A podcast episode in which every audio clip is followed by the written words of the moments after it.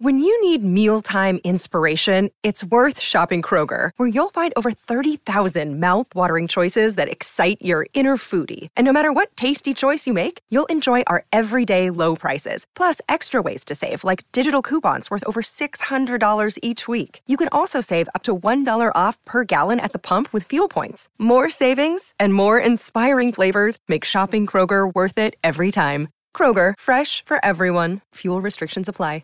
Another day is here, and you're ready for it. What to wear? Check. Breakfast, lunch, and dinner? Check. Planning for what's next and how to save for it? That's where Bank of America can help. For your financial to-dos, Bank of America has experts ready to help get you closer to your goals. Get started at one of our local financial centers or 24/7 in our mobile banking app. Find a location near you at bankofamerica.com/talktous. What would you like the power to do? Mobile banking requires downloading the app and is only available for select devices. Message and data rates may apply. Bank of America N.A., member FDIC. It's not easy being the one everyone counts on to keep your operation running, no matter the weather or supply chain hiccup. But we get you, Raymond in Buffalo, Maria in Miami, and Jules in Troy, taking control of everything that's under your control. At Grainger, we're here for you with high-quality supplies for every industry, plus real-time product availability and access to experts ready to help. Call, click Grainger.com, or just stop by. Grainger, for the ones who get it done.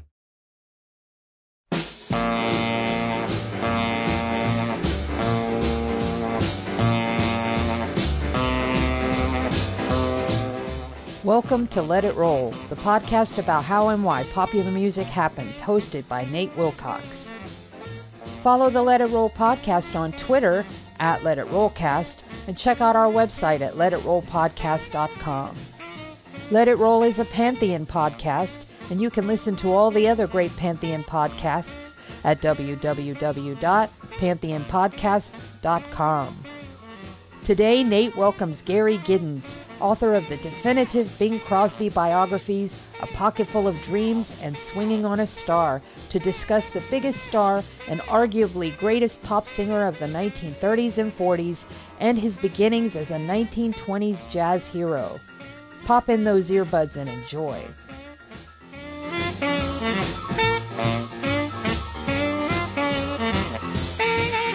It's time to let it roll. I'm your host, Nate Wilcox, and today I'm joined by Gary Giddins, author of Bing Crosby, A Pocketful of Dreams, The Early Years, 1903 to 1940, and Bing Crosby, Swinging on a Star, The War Years, 1940 to 1946. Gary, welcome. Thank you, Nate. Good to be here. And so this is a mammoth undertaking because Bing Crosby is a mammoth figure. This guy was an enormous star from 1934 to 1954, and he was a star from 1927 to his death in 1977. What inspired you to tackle a project this massive? Well, I didn't anticipate it taking 25 years of my life and counting.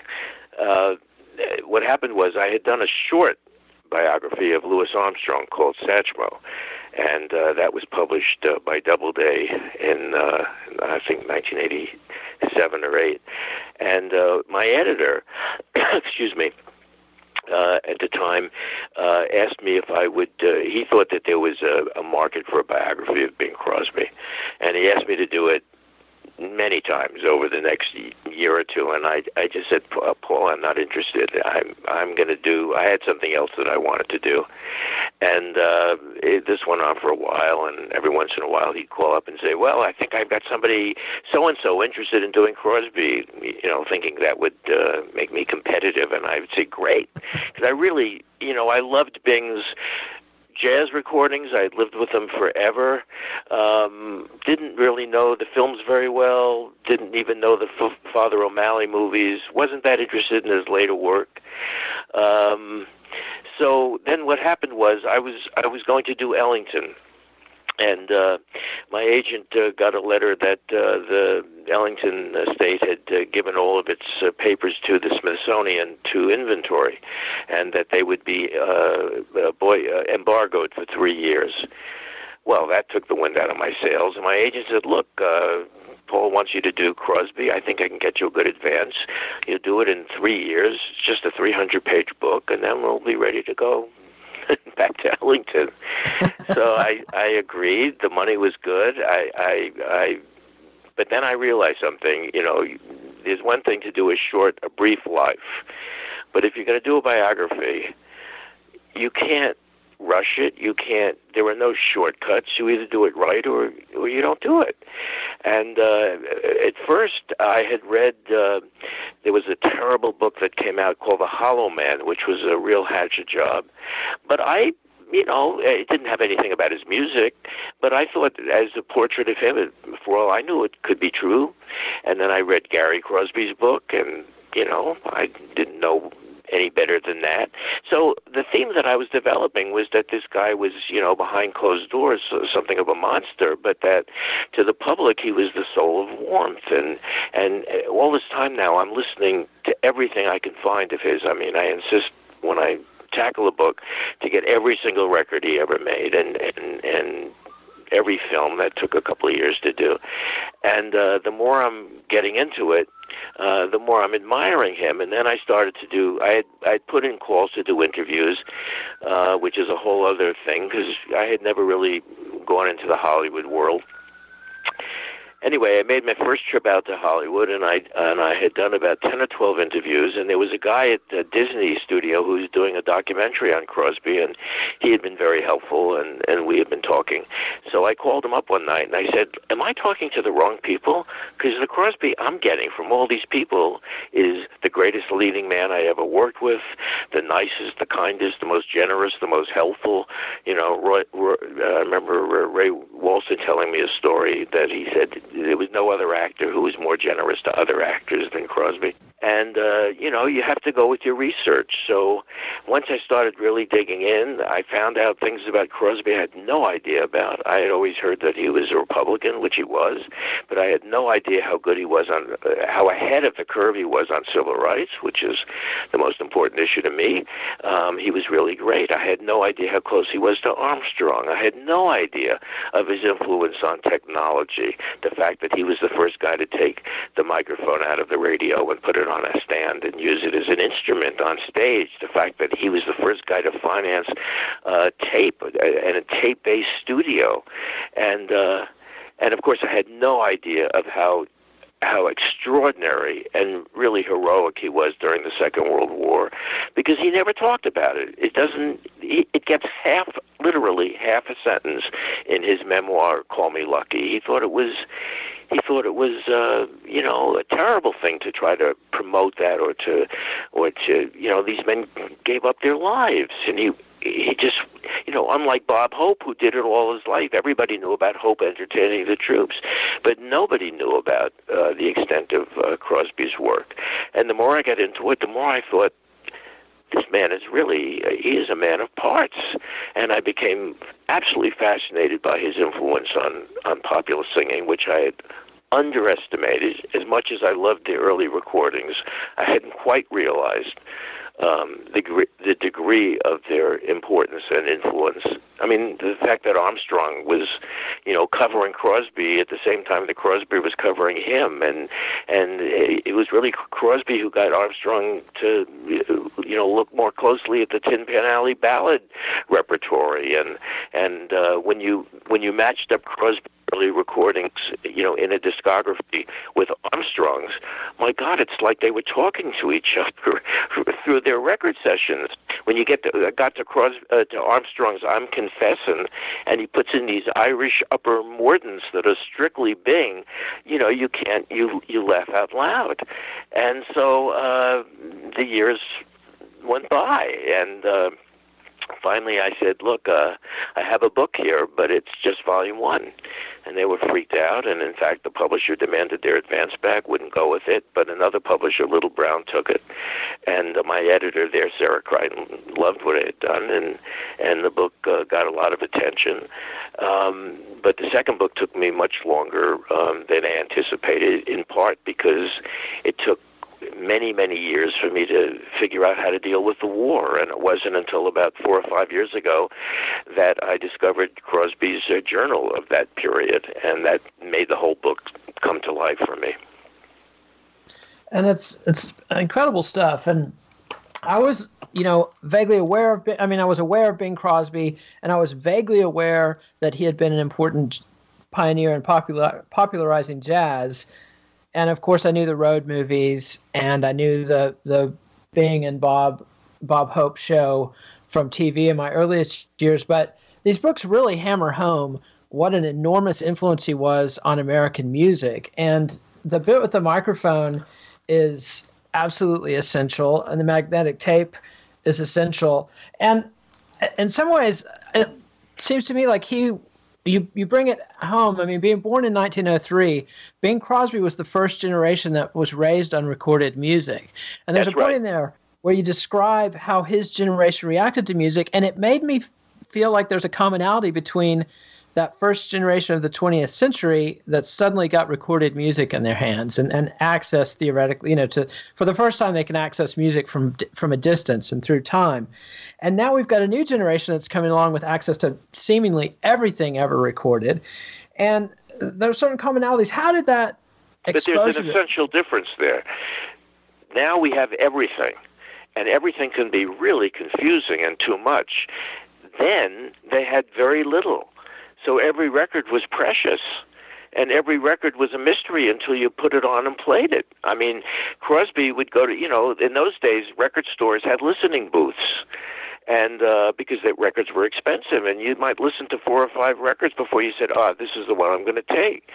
And Crosby listened to everything. He listened to Irish balladeers. He listened to Al Jolson. He listened to whatever jazz bands he could find. And believe me, they weren't the good ones, because they were the white Northwestern bands. They weren't, you couldn't get hold out there necessarily of King Oliver. Well, this is way before King Oliver even recorded.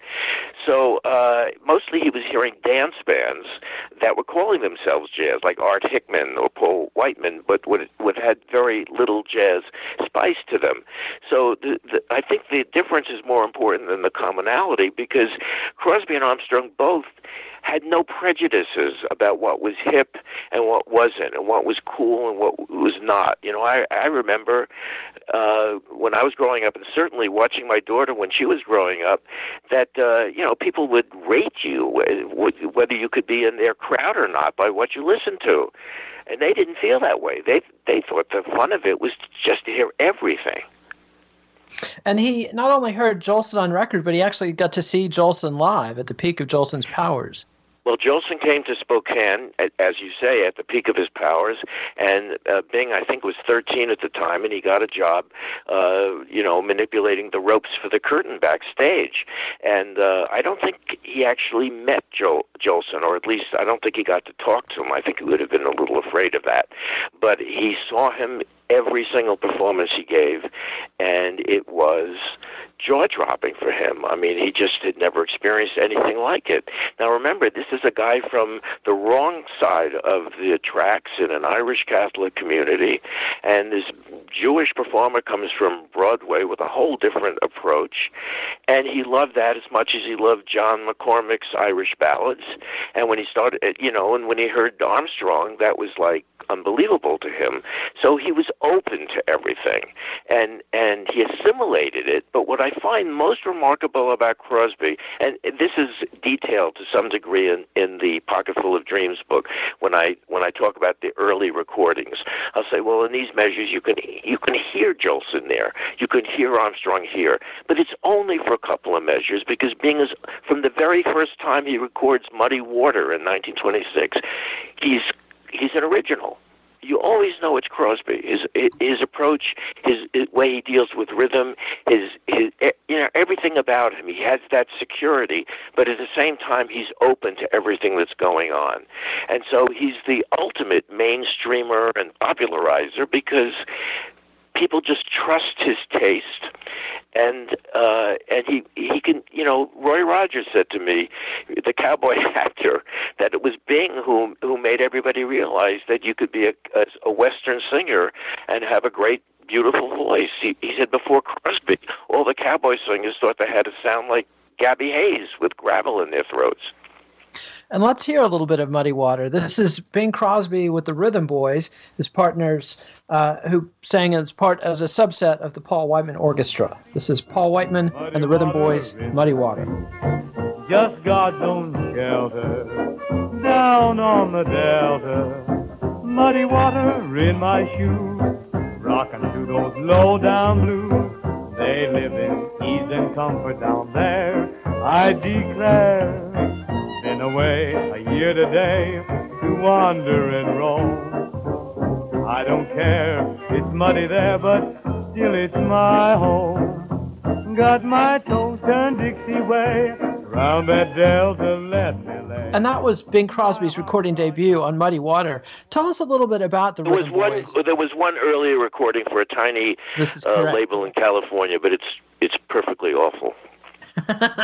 and yeah, I mean, very little known at the time. But tell us a little bit about the Rhythm Boys and how Bing Crosby and Al Rinker got together in Spokane, moved the way down the coast, and were discovered by Paul Whiteman. Well, Al was quite a bit younger than Crosby. You know, when you get into your 40s and 50s, 3 or 4 years don't mean a goddamn thing. But when you're in high school and college, then, you know, if you're in college, the high school kids are kids. So Rinker had a little band at his high school, and he lost his drummer. And somebody said that there's a guy, you know, here at Gonzaga who's really good. So Bing was in his senior year. He was studying law at Gonzaga, and Rinker invited him to his house, and the band, they tried a couple of numbers, and they thought Bing was terrific on the drums. And Bing then turned to his kit and brought out a little tiny megaphone and said, I sing too. So once they heard him, they were like bowled over, and he soon realized he was making more money with the band than he was clerking at a law office. So he quit. He quit in his last year, just months before he would have graduated, and then the band broke up because they were high school kids and they were going off to college, so there was no more band. But Rinker didn't want to do anything but music, so Rinker was still 17. Bing was in his like 22 or 3, and so they had to have his parents sign for him eventually when they went with Whiteman. But the first thing that happened was they chipped in and bought a ragged Model T, and Al's sister was the great Mildred Bailey, one of the most important jazz singers of all time, at that time completely unknown. They were part Choctaw Indian and part Irish. But they lived on the reservation, and Mildred had gone down to California, and was working in speakeasies, and frankly, one of them was really a whorehouse in the Hollywood Hills, where all the big movie stars would go to, you know, where they could drink and partake of the women or whatever. Mildred was strictly there for entertainment, and she would sing, and she built up an audience there. And so Crosby and Rinker, without telling her, just decided, well, let's drive to L.A. and we'll see my sister Millie, and maybe she could help us get a gig. So they do that. It's a sort of long story drive with the car breaking down every 50 yards, but they finally arrive. They ditch the Model T and they ring her doorbell, and she's wonderful. She invites them in. She listens to their act. She says, you guys are great. But she tells Bing to park his drums in the basement, and that's where they remained forever. And she recommended some auditions, and they must have been pretty damn good, because every place they auditioned, they got a job. And so they started working on the California vaudeville route. They never got out of California, but Paul Whiteman, who was the biggest thing in show business at that time, had the most successful band, million-selling records routinely, already a legendary force. He had been called the King of Jazz primarily because he had a very popular dance band, and because he premiered the Rhapsody blue, and that was considered jazz by a lot of people back in 1924. But after 1924, he had heard Armstrong would come to New York later that year to play with Fletcher Henderson, who was a friend of Whiteman's. Everything was completely segregated. All the greatest black musicians were with Henderson, and the greatest white musicians were with Whiteman. And Whiteman said, this is ridiculous, and he wanted to hire some black musicians, and you know, his management said, you can't do that. Not only will we not be able to work the South, but these guys won't be able to walk in the front doors of the hotels we play. They'll have to walk through the back. They won't be able to eat in the same restaurants. That's how bad the scene was. And Whiteman said, okay, if I can't have black musicians on the stage, nobody can stop me from hiring them as arrangers. And he did. He helped to make the early career of the great composer William Grant Still. He had Fats Waller arrangements. He had advice from people like Fletcher Henderson and Eubie Blake. And eventually he decided he was going to hire real jazz musicians, the best white musicians there were. And the first ones that he hired, as ironically, were the singers, Crosby and Rinker, which he sort of was going to use as an act to spell the musicians. They'd come out. Al would sit at the piano, Bing, they would do a duet. But he was also going to have Bing sing because he could really swing, and he had this fantastic baritone, whereas in those days, most of the male singers were tenors because the tenors sounded better on acoustical recording. But 1926... everything starts to switch to electrical recording, much more nuance. So he tells them to meet him in Chicago on a certain date. They finish their contractual obligations in California, and then they take the train to Chicago, and everything's going great. And they have several stops as the band travels to New York. Everything's good. And then they get to New York, and the audience can't stand them.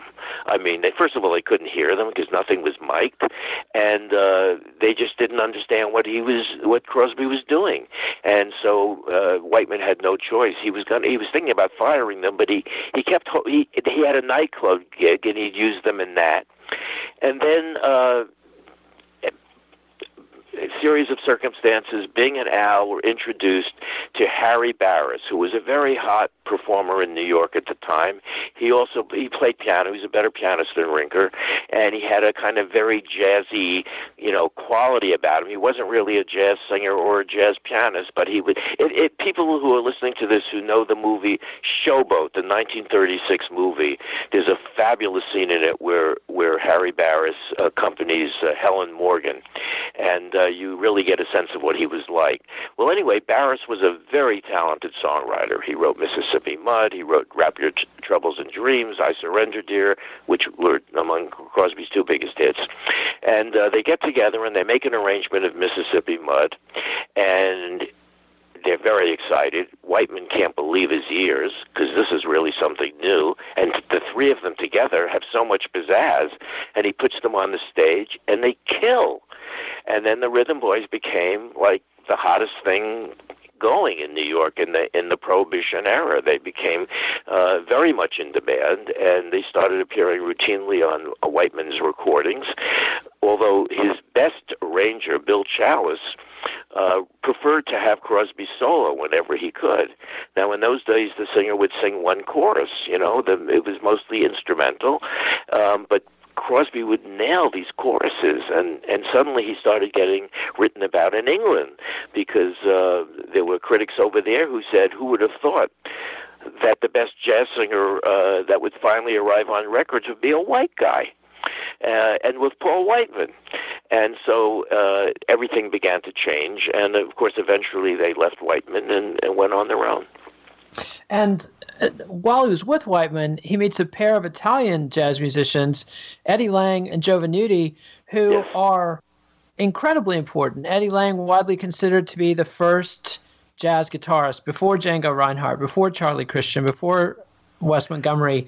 And Joe Venuti, it's a total inspiration for what Django Reinhardt and Stefan Grappelli do later.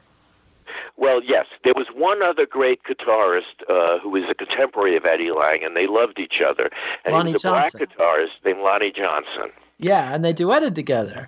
and they made duets together, but they couldn't record under their own names because that would be integrating, and everybody knew who Lang was. So he recorded under the pseudonym Blind Man Dunn.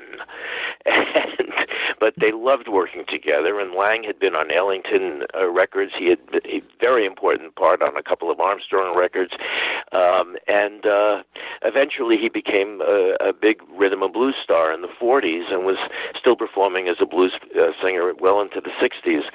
But Lang was the more virtuoso guitar player, the more in a sense that he was much more jazz dedicated. And Lang became Bing's confederate and his intimate. He's the one, he probably got closer to Bing than anyone ever did, any male friend anyway. And they traveled together, and his Lang's wife and Bing's wife became the closest. They remained friends for life.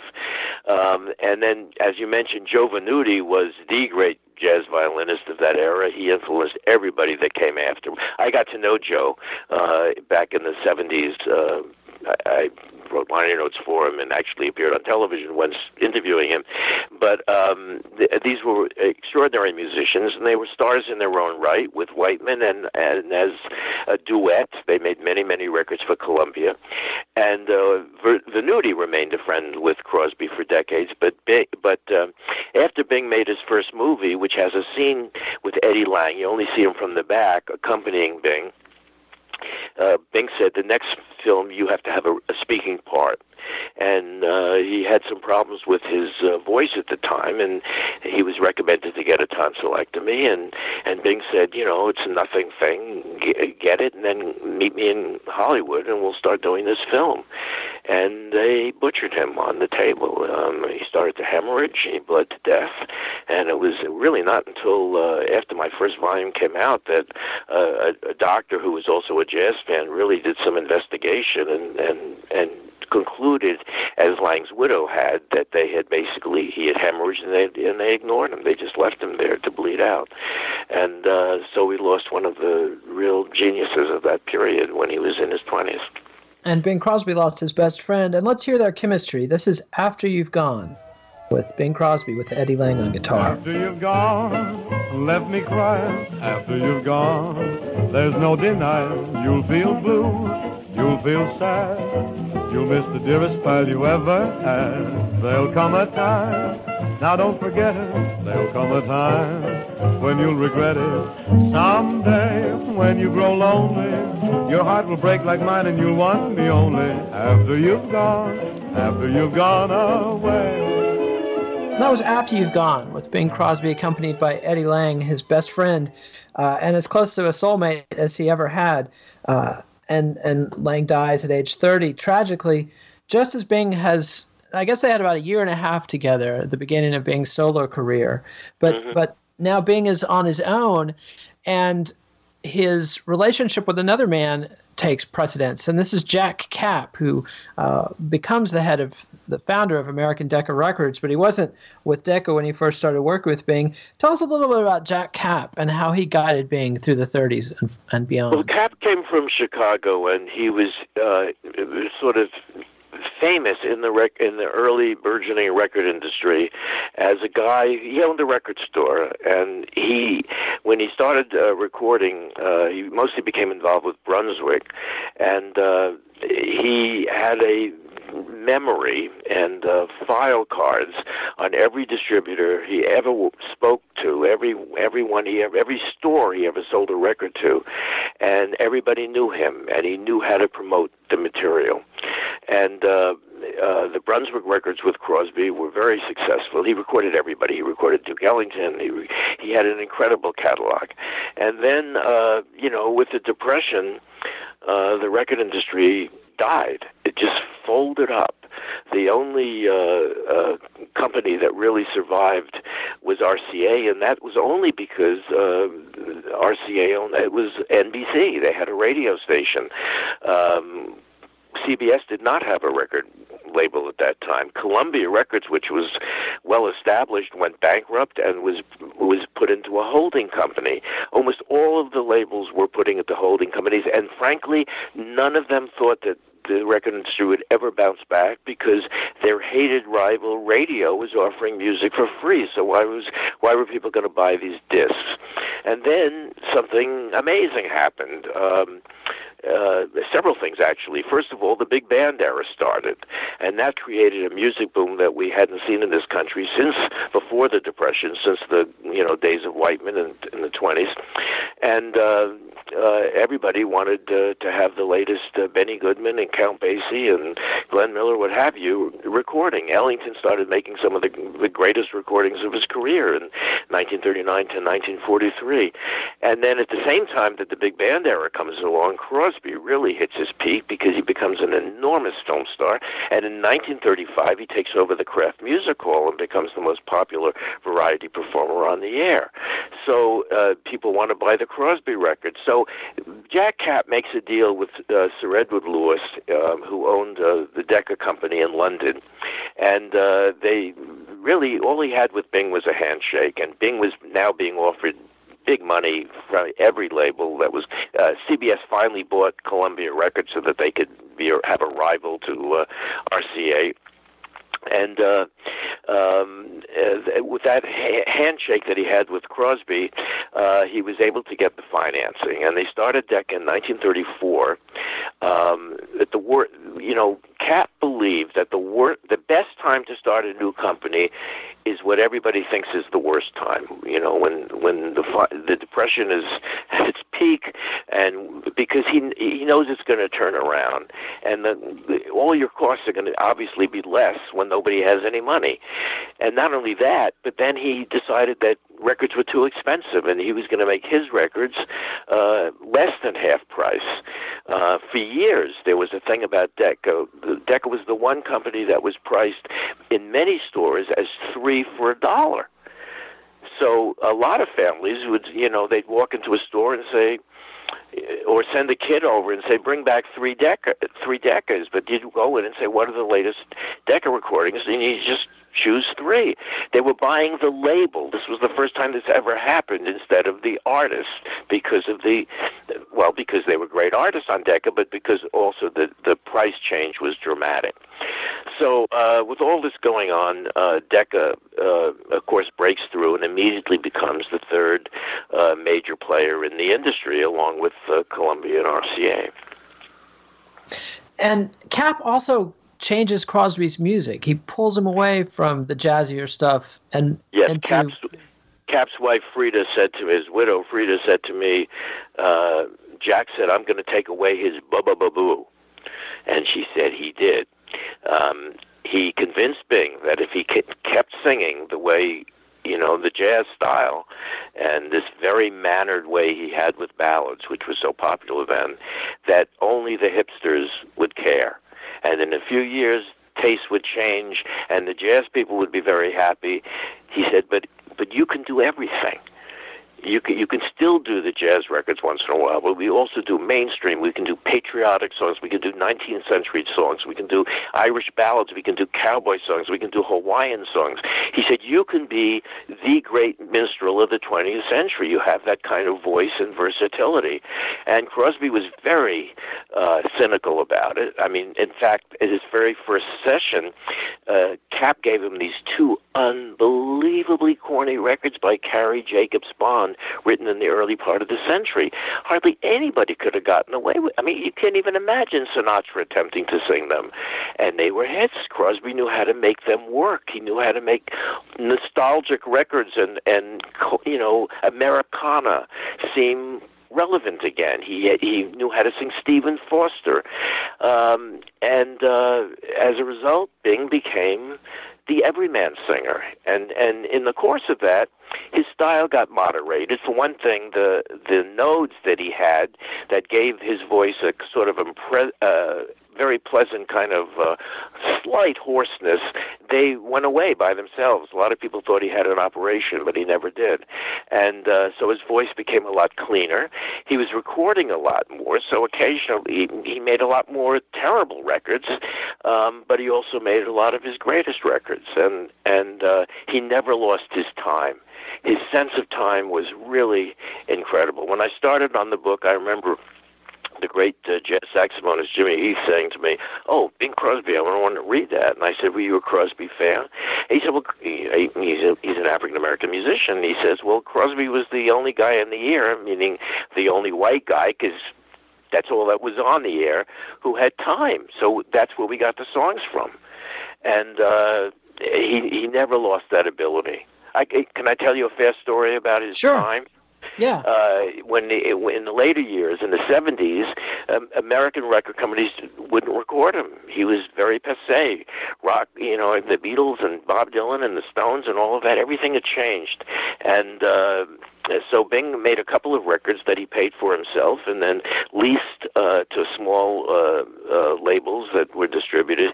But in England, which remembered him from the war and which was much more loyal, he still remained very big, and he went over there routinely to record, and he made some very fine records for the major labels in Britain. At one of them, the big band that was hired to accompany him consisted, largely of young studio musicians who loved jazz, who spent all the time listening to Coltrane and Sonny Rollins and Miles Davis and so forth. And they had grown up hearing about Crosby and hearing their parents play him.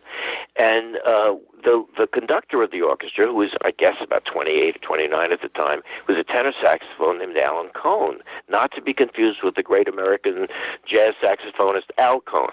Anyway, Alan Cohn, he said during the break, the guys were all talking, this Bing is really something. They liked him personally, and he's really good. And they were stunned by how easily he could swing. So they decided to play a trick on him. The next take, the rhythm section was going to syncopate its head off. The drummer was going to drop bombs. The bass player was going to do all kinds of stuff to see if they could knock him off his perch. And they couldn't. And when they were done, they did another take because the ensemble didn't sound great. But after that, they walked over to Bing and said, "Mr. Crosby, we have to tell you, we were really trying to, drive you crazy on that to see if we could unseat you from the perfect time." And Bing said, "I'll tell you why you couldn't." He said, "All I listen for is the one. If I can hear the one, I don't care how much shit you put on top of it, it's not going to bug me." That's awesome. And yeah, he's described as having Basie time by some clever... Jake Hanna, the great jazz drummer, said, he was telling me, he said, "Crosby had the best time of anybody. He had time like Zoot Sims. He had times like, he was mentioning all these great players, and then he sputtered and he said, let me just put it this way, he had Basie time," because Basie is like, he's like the metronome, a living metronome. Nobody has greater time than Count Basie. And so, yeah, so Bing had this incredible technical ability and this sense of effortlessness. He made everything look easy. One or two passes through a song and he had it down, and then he could swing it. He could, like you said, he did a wide range of songs. But he goes through this transition from the Prohibition era Bing, who's this jazz beau, who's a heavy drinker, who's a feature performer in somebody else's group, and is a star, but not a huge star. Rudy Vallee, for example, is kind of outshining him there for a couple of years. But then in the 30s, he ascends to this next level. And I want to emphasize, the Kraft radio show that you mentioned, this is a show that got up to 50 million viewers a week, listeners, not viewers. But I mean, yeah. But like that's, close to getting the Beatles on Ed Sullivan audience every week for over a decade. And he didn't have those numbers for a decade, but he was top rated for 10 years, always in the top 10 for 10 years. That was amazing. And during the war, yes, it went up to 50 million. But and remember, we only had 150 million people living in the country. Now we've got close to 400 million. So 150 million, if you've got 50, you have a 1/3 of the American public is listening. That's astounding. Yes, and he takes on a mantle that you compare to President Franklin Delano Roosevelt, who also spoke to the American public on the radio weekly, and through Jack Kapp's guidance, he's able to sort of become this everyman figure. And that's right. Go ahead. The line about Crosby was, everybody thinks that they sound like him in the shower. And but let's nobody, Nobody could. And let's hear. I remember after Bing died, there were you know, big tributes on all the networks because he had helped all the networks at one point to survive. But the most incredible one was on ABC. It was 2 hours long. William Holden narrated it. I wish you could get it on a DVD or something because it was truly brilliantly done. And they interviewed everybody who was alive who had worked with him. And one of the people was Rosemary Clooney, who became a great friend to me and helped me to get this book done. And they said to Rosemary, well, was he really a great singer? And she looked at the interviewer as though you were insane. Yes, he was a very great singer. He had unbelievable pitch. He had the best low notes in the business and the best high notes when he was in really good voice. He had incredible time. And you know who some of his biggest fans were through his whole career? Opera singers. Like Lisa Stevens, who worked with him in Going My Way. He had a huge following in the opera world because he made it seem so easy. And he also had a huge admirer in Louis Armstrong. And you've got a quote from Louis where he says, Bing was the boss of all singers. Right. Well, you know, and when Bing was asked in the early 50s, who did you learn the most from? Bing's answer was, I'm proud to be a lifelong member of the congregation of Reverend Satchel Mouth, which was a nickname that Pop had back in the early days. Yeah, and so they had this mutual admiration society going on. And it's time to hear one more song, and this is from the later 30s, but it's still fairly jazzy and definitely something I would throw in as a song from the Great American Songbook, the lyrics by Johnny Mercer. This is You Must Have Been a Beautiful Baby. You must have been a beautiful baby. You must have been a wonderful child. When you were only starting to go to kindergarten, I bet you drove the little boys wild. And when it came to winning blue ribbons, you must have shown the other kids how. I can see the judge's eyes as they handed you the prize. I bet you made the cutest bow.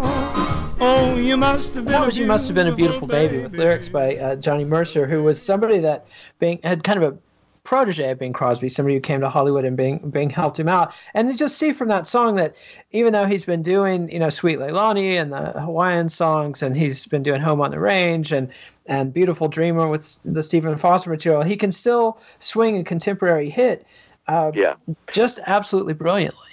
He was Ellington's favorite singer. Ellington said, I'm never going to hire a male vocalist until I can find someone who sounds like Crosby. And that he didn't. Herb Jeffries, who I interviewed at length, joined the band, and he was desperately trying not to sound like Bing. And they said, no, that's what Duke wants. So, he recorded Flamingo and in a much deeper voice. I mean, he had his own style. You weren't going to confuse the two. But it was the Crosby style that influenced him, and that became one of Ellington's biggest selling records and made it possible for him to record things like the suites and the, concert pieces that would not make that kind of have those kind of sales.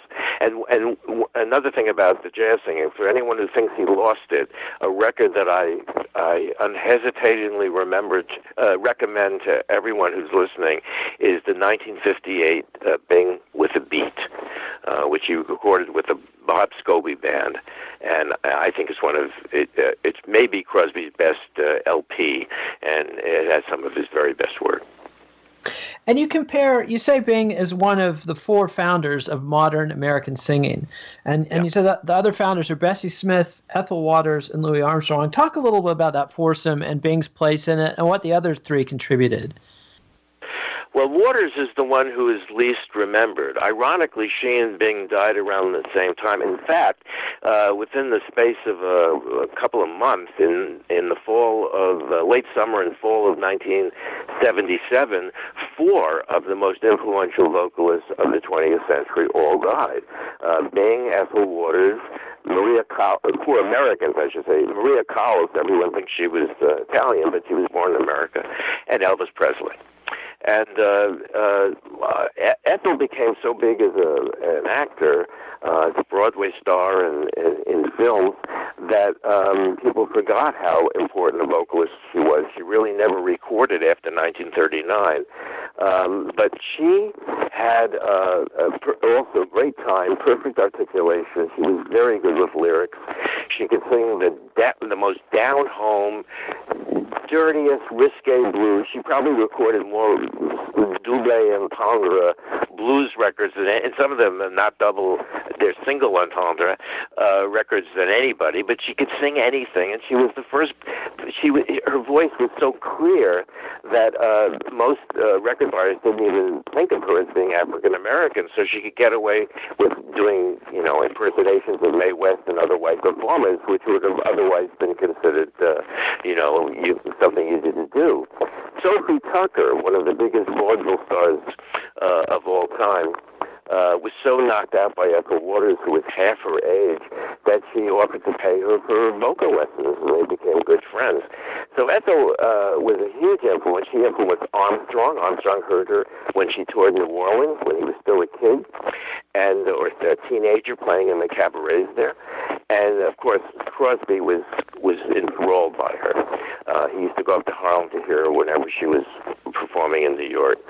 And then I think Bessie Smith is better known because she's truly a blues. She is the empress of the blues.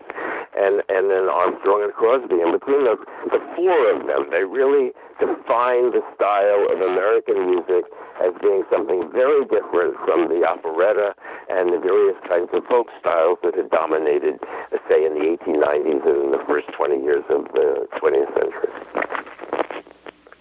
And there's another sort of foursome that you compare him to because of the magnitude of his stardom and the vehicles of his stardom, because he was first a recording star selling records, then a radio star doing live performances on the radio, and then a movie star. And all through the 30s, he starts with shorts with Mack Sennett, and then he's doing not quite top-of-the-line pictures, but hit pictures that are somewhere between the B pictures and A pictures. And then by the 40s, he becomes an Oscar-winning absolute superstar. And you say that the only stars that successfully followed that path were Frank Sinatra, Elvis Presley, and Barbra Streisand. I would add probably Doris Day, too. But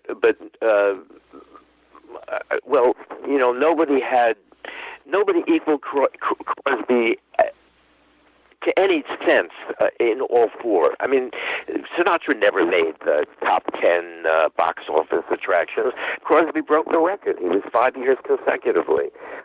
Certainly Streisand never did. Doris Day made it a few years, but not five. And then nobody, including Sinatra, had as many hit records as Crosby over so long a time. He created this template for that kind of a career for a singer to go from records and radio into the movies, and they followed him, and of course had enormous success. But nobody really ever handled it quite the way he did. And Elvis, he died young. But when he went into movies, look at the compromises he had to make musically. It's not like he would, make five records for the Colonel and then turn around and make a killing rock and roll record. You have to really hunt for the great tracks at this point. So, Crosby was always in charge. He took the recommendations of people he thought knew better than he did, like Jack Kapp. When he saw that the success he was having, he figured, hell, Jack knows more about this than I do. If he thinks that song is good for me, I'll do it. But if he really believed in something, he would fight with Kapp, as I detail at some length, a couple of their arguments, which happened to be tape-recorded because the tapes were rolling. It was Crosby who said, I want to start singing Irish songs, and Kapp was opposed. And, in fact, the first couple that he did, Kapp didn't release for several weeks, and then finally he put it out, and sure enough, this time Crosby understood the commercial power of these records. So, and also, it's an interesting thing about the ethnicity, because before the war, Bing was not known as an Irish performer. He was known as an you know, an Anglo-American performer. The characters he played were always very Anglo. His father was from his father's ancestors came from England, not from Ireland. Only his mother's came from Ireland. But when he saw what was going on with the hatred of Jews, the hatred of blacks, the hatred of people just for who they were, he decided he wanted to join the ethnics, the minorities. And so he switched his persona entirely. And he did it. Suddenly the names of his characters, instead of being, you know, John Jones-type names, you get Irish names. And he starts playing Irish characters, as he does in the two Leo McCarey films, Going My Way and Bells of St. Mary's. And he starts recording all kinds of Irish songs. And from that point on, he became thought of as an Irish-American singer. I'm glad you brought that up, because that points to Crosby's moral leadership during one of the darkest periods of history. And again, you know, the knock on him my entire life has, you know, revolved around this hollow man and abusive and a fraud. But reading these books, that's definitely not the impression you take away. I mean, I come away from this with this incredible admiration of Bing Crosby. And I want to play the last song and show a different side of Bing Crosby. This is his re-recording of Harry Barris's Wrap Your Troubles in Dreams. And this is a very famous outtake that was bootlegged immediately. And we'll hear Bing ad-libbing a little bit off color. This is Wrap Your Troubles in Dreams. That's fate after all. Life's really funny that way. Sang the wrong melody, we'll play it back. See what it sounds like, hey, hey. They cut out 8 bars, the dirty bastard. And I didn't know which 8 bars he was gonna cut. Why don't somebody tell me these things around here? Holy Christ, I'm going off my nut. And that was Bing Crosby's ad-libbing his way through Wrap Your Troubles in Dreams. I just wanted to play it out for the audience because it's just so funny. And you can really hear how brilliantly he can ad-lib and go with the flow. And just what a funny, likable guy he was. He was very verbal, and you know, think about it. Most of the really great performers, whether it's Louis Armstrong or Elvis Presley or Frank Sinatra, most of them had no education. They dropped out of high school. Bing is unique in that he had, 2 years of law. He was extremely well-read. He understood. And that's just a great example. Bing had this strange rule that when he was doing a take, and I think this came from the movies, because when you're making a film, as an actor, even if you screw up, it's not your call to stop the scene. It's for the director to do. And sometimes the director will let it play to see where it goes. Bing, when he recorded, and he made a mistake, and he'd say, oh, damn it, you still have to do it unless he stopped singing until the end. And there were actually quite a few of these funny alternate takes where he did one with the Andrews sisters, and he started laughing, and the Andrews sisters started to laugh, and then all of a sudden they realized, we're not stopping. We're going to continue to make this record. And it's wonderful to listen to now because they really caught off. But, you know, Bing, he just... He got inspired by these strange things, and he was great on it. I mean, nobody could ad-lib better than him. You can see that in the way he deals with the Hope, some of the repartee in the road movies.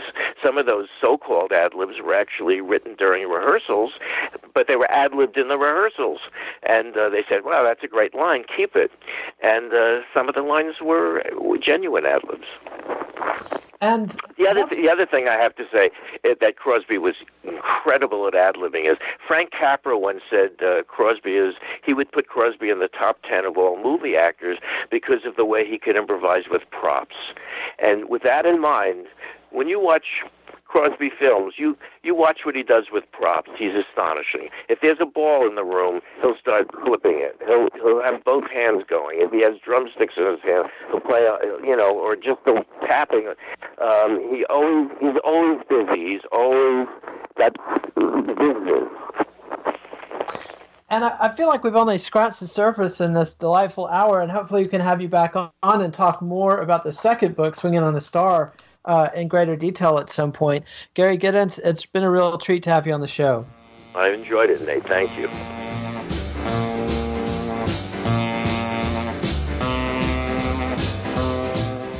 Follow the Let It Roll podcast on Twitter at Let It Rollcast, and check out our website at letitrollpodcast.com. Nate will be back next week with Dave Cantwell, author of The Running Kind, to discuss country legend Merle Haggard and how he never lived down Okie from Muskogee. Let It Roll is a Pantheon podcast, and you can listen to all the other great Pantheon podcasts at www.pantheonpodcasts.com.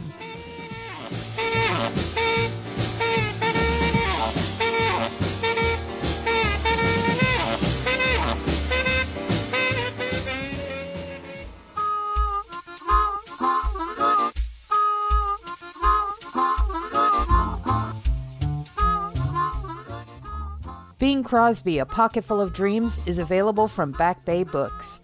Please support the show by ordering it via the link on our website, letitrollpodcast.com.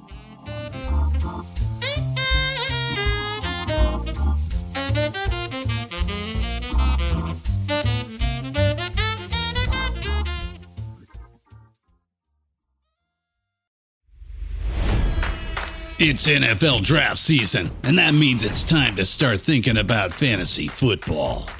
FantasyPoints.com features industry-leading experts and prognosticators using proprietary hand-charted data to help you score more fantasy points. FantasyPoints.com is the place to go for whatever kind of fantasy football you play. Whether you play fantasy football, daily fantasy sports, or do a little bit of everything, Fantasy Points has the meticulously researched content to guide you to victory.